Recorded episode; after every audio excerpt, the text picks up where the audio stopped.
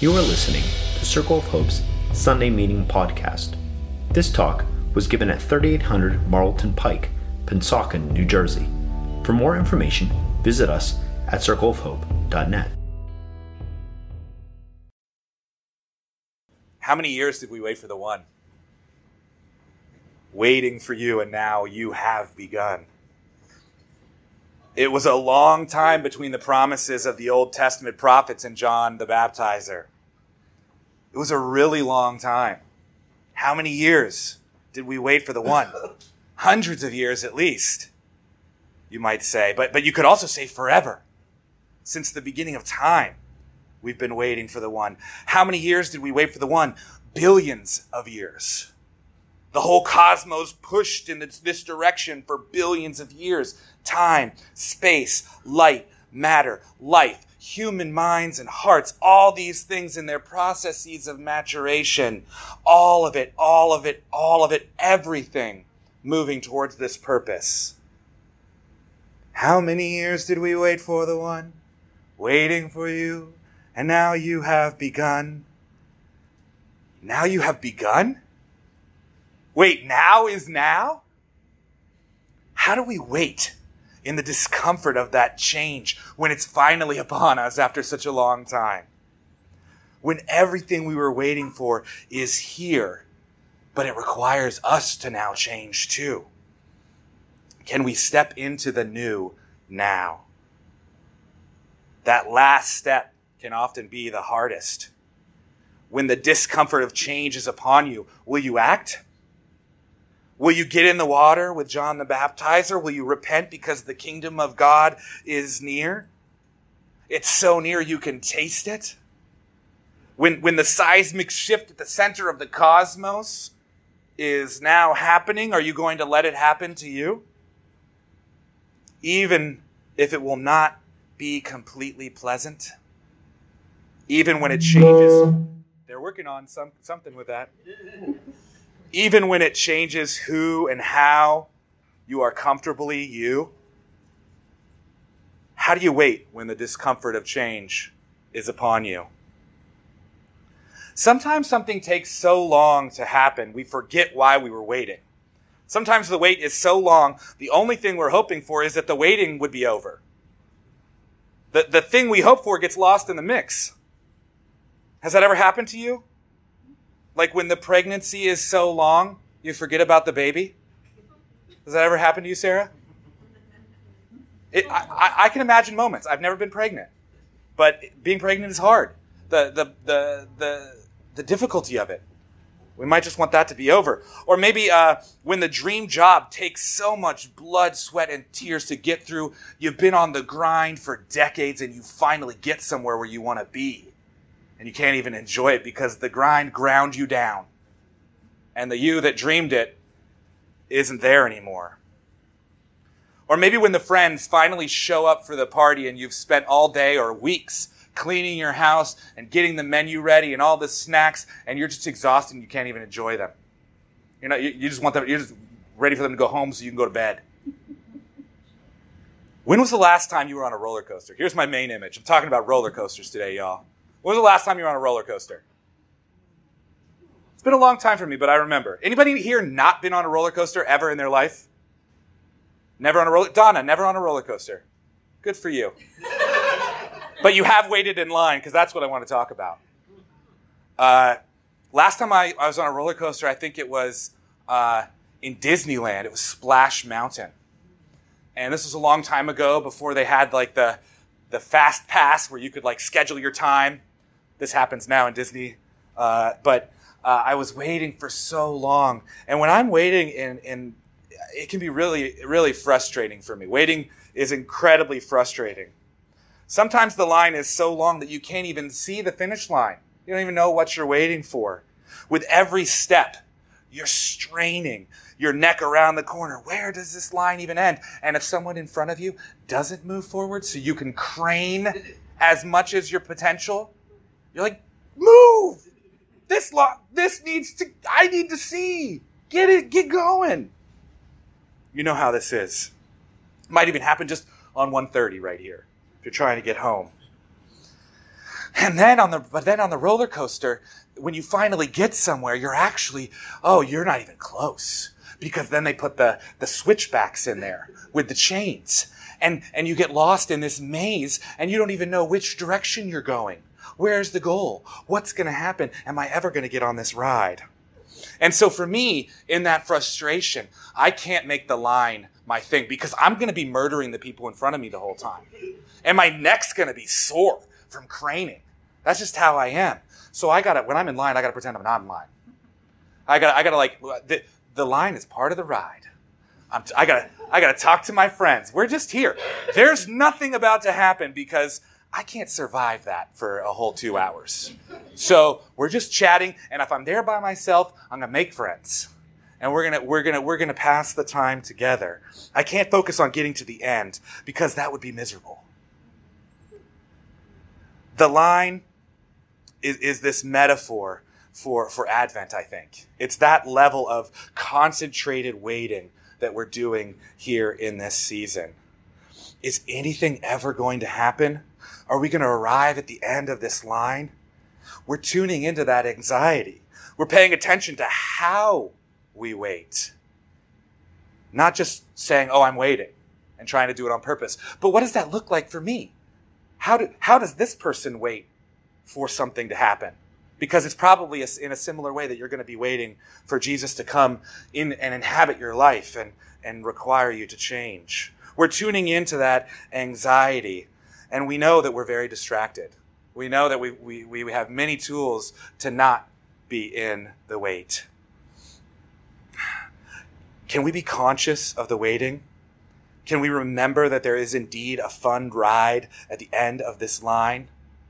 Even, even as we cope with the regular frustrations of expectation. The line is not our life with God. Jesus is coming to us. Jesus is here with us, God with us. And whatever adaptations we have made to survive the line, now's the time to let them go. And that's hard. When John the Baptizer comes on the scene, busting through the door like Scott did earlier, the people of Israel have been waiting for a long time. Their line was so long that their adaptations are really strong. Their adaptations are a way of life. Their adaptations for surviving the wait are like a cultural institution. They're defined by this waiting in, in a very powerful way. It's their way of life. It's been so long that the status quo could be that nothing new will ever happen. The prophets had come and gone, making promises about some Prince of Peace, mighty counselor, Son of God, an anointed one, a Messiah a ruler who will set everything right. But they're gone. The later prophets were in Babylon speaking to an exiled people who had been cut off from God, it seemed to them. They thought it was over. They had been ripped out of the land of promise. And uh, their connection to God seemed to go with that. The temple, which was the center of their connection to God had been destroyed by that empire. And so now they feel totally disconnected. They're in a foreign land. They don't know if every, anything is ever going to be right. But it is. They get to come back. They do get to be in the land of promise, the, the, the land of Israel, the promised land. But it's under the rule of empire after foreign empire from then on. There's a little brief stint of Jewish rule, but only like a hundred years. So they are, they are kind of stuck in this way of being, they're waiting for the one who would restore all Israel, but that was a long time ago. They'd been scattered. Um, their, their homeland was never the same, and they, they didn't even all come back. They started creating a life in other places all over the Mediterranean world, around, around that big sea in the center of Europe and Africa, the Mediterranean. That, that's where they were. They were surviving. And when John the Baptist shows up with uh, the spirit of Elijah, that's how he comes, calling them to turn back to God because the kingdom of God is near. Not everyone can believe it. And do you blame them? There had been many people like John preaching repentance, uh, but nothing came of their movements. A handful of rebels here, a few hermits there. But when John comes on the scene, there's something different about him. This spirit of Elijah, the, the, the, this major power seems to be coursing in him. He even dresses like Elijah. You know, you know that John wore camel skins and a leather belt. That's exactly how Elijah is described in 2 Kings chapter 1. He, he's doing a, he, he's dressing up, just like you were dressing up, Scott, as John. John is dressing up like Elijah. When John comes on the scene, it's like we've finally arrived at the head of the line. And we only need to hold out just a little bit longer. When you're in that moment, do you wait for the front seat? Are you a front seat waiter? I always admire people like you, Tom. I always, yeah, we've waited this long. Just wait a little bit longer. You know, you go to like the front, the front little corral and you wait for a few more times around, uh, so you can get that spot, be right at the front. I think that John the Baptist is a front seat kind of guy. I'm not. I just want the wait to be over. Get me out of this place. Okay, that was fun. Wasn't. I have a I have a feeling that John wants the full effect. He's a full effect kind of guy, so he's going to wait for the front seat. Doing Advent together with John the Baptist, it, it, it's the full effect. Like this season, we're not just going to eat cookies until Christmas. We're going to make something. We're going to do something specific. We're tuning into our waiting. That's kind of the full effect for Advent. You know, you're, you're in the front car. You're the first to know. And, and then you know that something is really happening. All the promises of the line were true, and the wait continues. Even when you're actually like strapped into the ride, the waiting keeps going. Click, click, click, click. We're going up. Click, click, click, click, click, click, click. Something is going to happen. Click, click, click, click, click coming out of the terror of that line and your nerves are already frayed, so the clicking keeps going. Click, click, click, click, click. Gosh, are we ever going to make it up this hill? Click, click, click, click, click. John the Baptist, he's in the front car with his hands up. Click, click, click. And then the clicking finally stops. And there's that moment where you can feel it in your body that you're actually getting on top. And John's at the front of the, of the car. He's looking down, smiling with his hands up. Woo! That's Advent time, right? We're right at the top of the hill. You can feel it in your body that we're getting somewhere. Something's about to happen. John the Baptist is the representative this week for that moment when the clicking stops and the people at the front, they're already screaming. But you're back here tr- trying to get into it. That's what we're doing. And it can be very uncomfortable that moment, uh, especially if you're if you're not prepared. Oh crap! I'm on a roller coaster. I bet some of you feel that way. It's been a long time since I've been on one, and I think that's how I'm going to feel when I go again. Oh man, why did I do this? Something actually happened. It's all true. We really are headed somewhere. Now is now. And I'm going to have to change. Like my body's going to get rattled around. Something's happening here when John shows up on the scene, some people have forgotten the plot. They got lost in the line. They don't know what they're waiting for anymore. They've stopped anticipating and just started living their lives, adapting to hopelessness, or maybe just lowering their expectations. Maybe I'm not going to get killed by the empire today. That'd be good. Not daring to hold out hope for the best or even better is where they're at.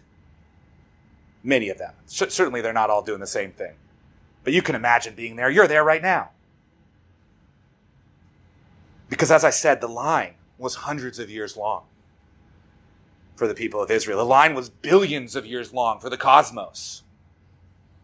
It's all coming together now. It's all been for this moment. God is born in human flesh. Everything is changed and now we must change with it. And that change is hard. And John the Baptist brings a hard message too repent, for the kingdom of God is near. Turn around, change everything, get ready. It's time to go. The Lord is ready. You got to move. Will someone read what, what John's talking to people about here in Luke 3? John said to the crowds coming out to be baptized by him, You brood of vipers, who warned you to flee from the coming wrath? Produce fruit in keeping with repentance. And do not begin to say to yourselves, We have Abraham as our father. For I tell you that out of these stones God can raise up children for Abraham. The axe is already at the root of the trees, and every tree that does not produce good fruit will be cut down and thrown into the fire. What then shall we do? The crowd asked. What then shall we do? God's promise to Abraham, the father of all Israel, was that his ancestors would outnumber the stars and that the nation that would come out of him would have the purpose of blessing all the nations. And now it all makes sense. Now we know that Jesus is the door through which all those nations of the world, all of humanity, would enter into that blessing. But these people who, who come to John had been beaten down for so long. They had lost hope and found it somehow, and they'd lost hope and found it somehow again and again and again, so many times that it was hard to remember what they were meant to do. What was this all for? You know that feeling, right? Their blessing was meant to bless. John reminds them that this is much bigger than just them. It's time to act. It's time to respond and produce the fruit they were meant to produce. It's time to remember who you are. Remember what you're waiting for. Get on board with what God has been doing since the beginning. The stones are ready for it. Are you ready to be a part of it too? Are you ready to ask with the crowds, what then shall we do? Even if it means we must change our whole lives, even if it means we must see the whole world differently, even if it means we must act as if the, as the new world requires us to be new in it. What do you do when now is now? How do you wait when the discomfort of change is upon you. In the beginning was the Word, and the Word was with God, and the Word was God. This is First John, y'all. First, first chapter of John. He was with God in the beginning, and everything that was made was made through Him. Without Him, nothing was made that has been made. In Him was life, and that life was the light of humankind. And it's been moving in this direction since the beginning.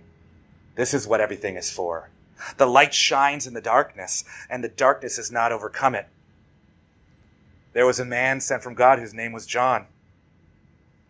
He was sent as a witness to light, to that light, that through him all might believe. He himself was not the light. He came only as a witness to the light. The true light that gives light to everyone was coming into the world. And, and the world, though the world was made through him, the world did not recognize him. He came to that which was his own, and his own did not receive him. But to all who did receive him, to those who believed in his name, he gave the right to become children of God, not born of natural descent or human decision or a man's will, but born of God. The Word of God became flesh and made his dwelling among us. We have seen his glory, the glory of the one and only Son who came from the Father, full of grace and truth. We are those receiving Jesus now. We are those recognizing Jesus now. The opportunity to become and take our rightful place as God's children is now. We have seen his glory. We receive Jesus again now in Advent. How is it new now? What new fruit are we producing in keeping with our continued transformation? Are, are we caught up in the beginning of all things? Here at the beginning of all things again with Jesus? The people re- responded to John's fiery message asking, What then shall we do? That's the right question. We must act. We must move when the Lord is ready. We cannot carry on with life as if it has not changed. though we are acknowledging how easy it is to do that, the weight of the weight, The W E I G H T of the W A I T makes the end of the waiting uncomfortable, even scary. We've been doing this for so long, I don't know what else to do. Nothing new is going to happen. It's all the same. We need to mark the change. Something has changed. It takes something drastic, something new to accept our calling and to embody the light that is the life that is Jesus in us and to not turn back.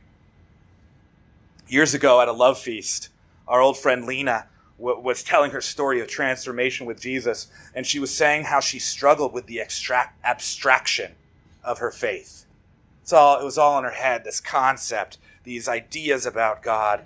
And she wanted to believe them, but it all seemed not real enough. What was it all for?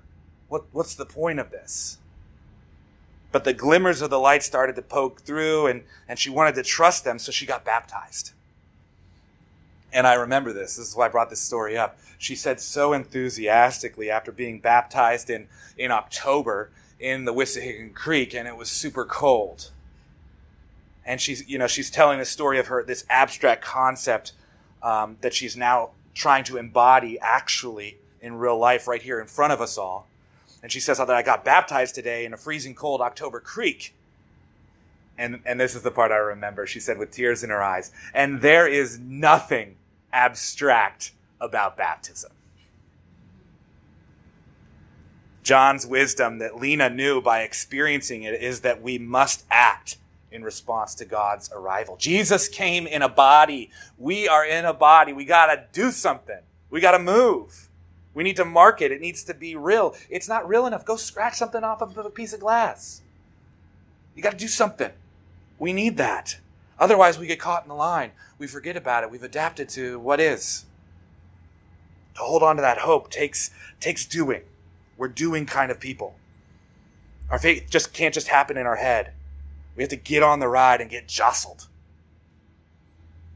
What does it look like for you right now? What does that look like? How can you remind yourself of what you're waiting for? What has it all been for? I think it helps to pay attention to how you wait. Like really break open your waiting and look at what do I do when I'm in line for something? Or when I'm trying to reach a goal and it's taking a long time? Or when someone's coming back and I can't wait? When John the Baptist is telling you, now is now, it's time to move, what do you do? When you receive something really new, because I think you will, and I think you are receiving something new now. Can it even fit in your life? Is there any room? Or is your life too full for change? Is there any time to wonder what's next? Or do you already know? Have you already decided? Is it certain? And is it boring? And is it going to be the same? Advent is a time to remember what we're waiting for the fullness of time, the beginning of time, coming to its apex, getting to the top of what we're for, and getting on, getting on board. I think that if we give ourselves time to reflect, I think that if you make some time, you'll see it. You'll know what it's for. Even if all these rhetorical questions are kind of falling on you like, uh, yeah, you're saying you're saying that stuff right now. Even give yourself the space. It doesn't all have to happen right now. But if you make some space, and we're going to give you some uh, a tool, even to make some space with a candle and a candle holder. We're going to do a little ceremony here at the end to to help you wait and to make some space for the newness to actually fit into your life. confessing that we haven't figured it all out is harder than getting along and not asking the question. Simple fact. You don't have to feel bad about this. This is how we are. It's easier just to get along. That's why John's shouting at you about cutting you down with an axe and fire. We got to wake up. We're, we, we're just as asleep. We're just, we're not producing the fruit. There's no room in our life for what God's going to do. That's true in some ways for you. Make the space for it. And how might you mark the change so that you know who you are and you know that there's room? We know that we're, we're, we're prone to default back to what is most comfortable. Yes, we go back, we cope, we adapt. It's actually one of the more beautiful things about humanity that we can get through this mess. But can we trust long enough when the change happens to, to start the next level of waiting? Can we, can we move and not move back? John is calling us now, again. The kingdom of God is near. Are you going to change? The Lord is ready. Are you going to move? Because you have seen the glory of God, the glory of the one and only Son. Mark that. Don't forget that. Be who you are and be who you are next. And ask now, what then shall we do? Let me pray, and you can talk back. Yes, you are here among us, God with us. We have seen your glory. Help us know that again.